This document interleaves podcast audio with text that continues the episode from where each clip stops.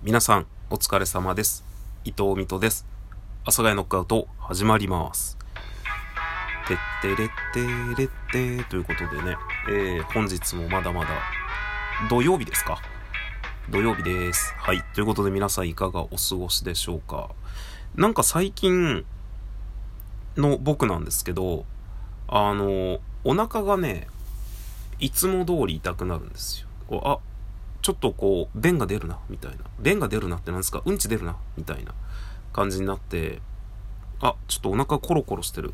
お腹コロコロしてる。トイレ行こう。つって、あこれはもう出るわ。っていう痛さでトイレ行って、親指ぐらいしか出ない。みたいのがね、よくあるんですよ。なんか、もともと僕はお腹弱人間なので、トイレよく行ってたんですけど、最近なんかね、その、あ、便意が来たぞっていう便意の感覚と、出たものの量がね、比例しなくて、なんか納得いかないんですよね。で、そんな日がね、結構続くんです。で、僕は1日何回も結構トイレに行っちゃうんですけど、まあ3回とか、4回とか、大きい方ね。その、出ないんですよ。なんか、マジで。お腹痛くてトイレ行ってるんだけど、ポロンっつって終わるので、いや、出ねえじゃん。っていうのが何日か続くんですよ。4日間とか続くのかな。まあ、でも、だから一応毎日ちょっとは出てるんですよね。で、そうすると、なんか急に、えーいつもの、あ、いつものお腹がコロコロしてる感じだなと思ってトイレ行った時に、あの、めっちゃ出るみたいなのがまあ4日に1回ぐらいかなっていうような感じでね、まあ、謎のね、ちょっと最近謎お腹リサイクルですね。リサイクル？謎お腹サイクルですね。で、まあ、なんだろうな。食べているものに特に変化はないので、僕は普段から自分で作ったもの、あ、食べてるんですけど、今ちょっと急に何か思い出して、あっつったんですけど。だから、何なんだろうなと思って、最近のお腹のサイクルなのかなとで思ってます。はい。で、今思い出したのが何かっていうと、まあコロナ禍以降、外食してないっていうと、まあ、未だにやっぱ人、すごい驚かれるんですよね。まあ、100%外食してないわけじゃないんですよ。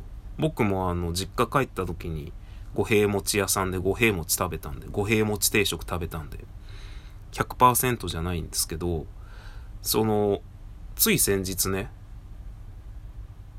友達と会ってきたんですよね。今ちょっと言葉に詰まったのは、なんて紹介すればいいんだろうなと思ってうまくこう言えなくて、友達かな？ってなったんですけど、友達ですね。もう20年以上付き合いのある子で。で、まあ僕の年齢になると、もう大体みんな結婚してとも、なんだ、子供がいるんですよね。で、だからその、まあ20年ぐらい前に、こう出会って、仲良くなって、キャッキャキャッキャ、20代キャッキャキャッキャお互い過ごしてたんですけど、まあその子は結婚して、で、子供ができるとやっぱりこう、一緒にキャッキャキャッキャできないじゃないですか。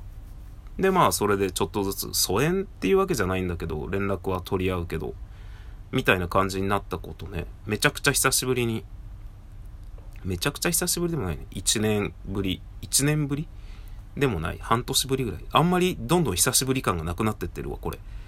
まあメール、LINE は捨てたんですけど、実際会うっていうのはあんまりなくて。で、久しぶりに会ったんですよね。で、なんか僕は、あ、これ、俺ずっと言ってると思うんだけど、言ってなかったのかな急に不安になってきた。あの、僕、めちゃくちゃビビりなんで、外食しないんですよ。コロナ禍になって以降。あの、めちゃくちゃビビりなんで。俺、俺言ってますよね。多分。俺なんか未だにこの、なんか、人に飯に誘われるんですよね。あの、その、いわゆる、表の水戸さんの中の人として飯に誘う人は、まあ知らないと思うんですよ。僕はそういうことを言ってる人間だって知らないと思うので、普通に言うんですよね。飯に誘われた時に、あ、俺今もう外食してないんですよ。ビビりなんで。って言うと、ああ、まあそうだよね。つって。伊藤さんそうだもんね。みたいな。なんていうか、まあそれならそうで仕方ないよねってなるんですけど、この水戸さんはずっと言うてるはずなんですよね。ラジオトークの配信でも言うてるし、まあ、収録で僕言ってなかったかもしれないです。この皆さんが聞いてる収録で言ってなかったかもしれないですけど、ツイッターでも言ってると思うんだよな。だけど僕、未だにラジオトークのこのアプリの人に飯に誘われたり、飲みに誘われたりするんですよ。不思議。なんだろう。その、飲み屋で働いてるから、ゆるいのかな？ゆるいっていうか、飲み屋で働いてるから、気にしてないって思われてるのかわかんないんですけど、僕はあの、100%断ってますからね。で、その、断るのもさ、なんか辛いんですよね。その飲みに誘われる、飯に誘われるっていうのが未だにあるんですけど、その誘ってくださってる時点で、まあまあまあまあ、そのあり、うん、まあちょっとまあ、建前はもうなしにしようや。はい。誘ってくださってる時点で、あ、俺のことを知らないんだなって思うんですよ。その、俺のことを知らないっていうのは、僕の収録とか僕の配信とか僕がどういう人間かを知らずに誘ってくださってるんだなっていう。まあ、確かに僕もね、毎回ライブ配信で言ってるわけじゃないので、まあお前のことなんて知らねえよってなると思うんですけど、もう書いとこうかな。どっかに。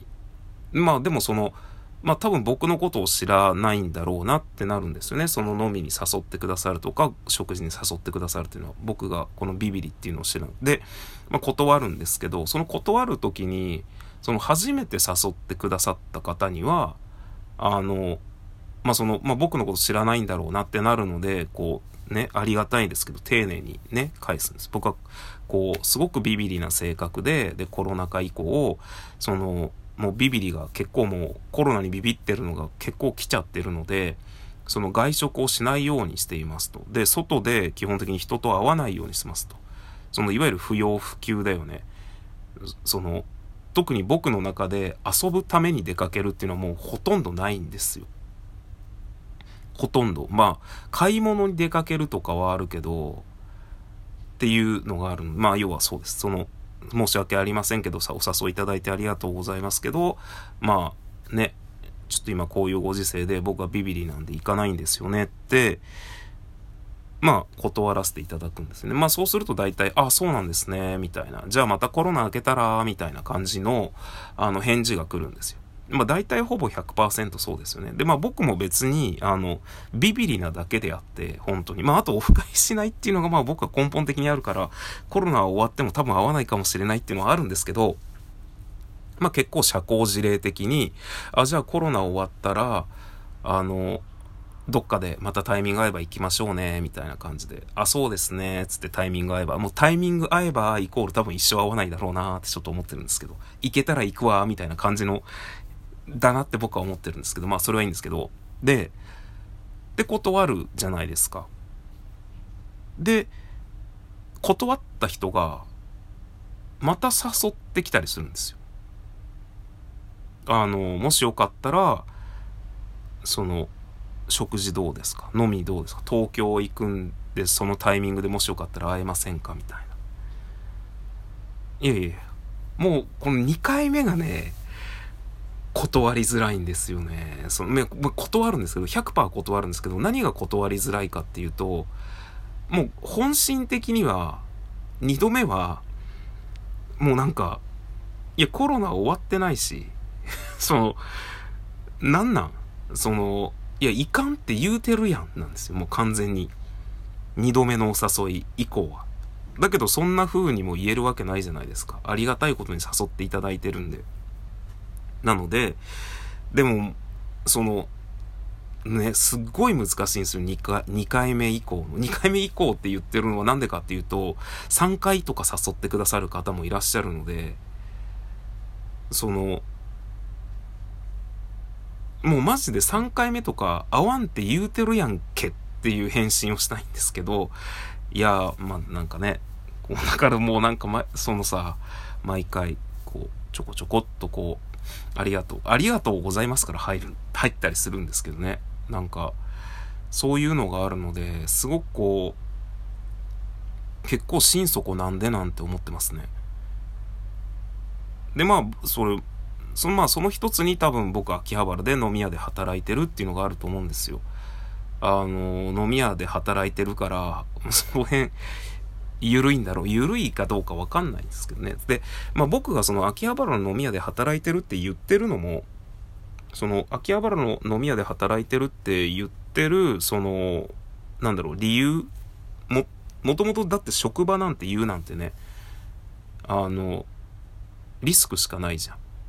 リスクというかまあそうなんですけど、で、言ってる理由の一つに、まあ僕はオフ会絶対やらないって言ってるし、オフで人と会わないし、コロナ禍になって絶対人と会わないって言ってるので、なんかその、何かあったら、あと僕、その、まあ、いわゆるライブ配信とかに関して言えば、まあ、収録もそうなんですけど、コラボもしないんですよ。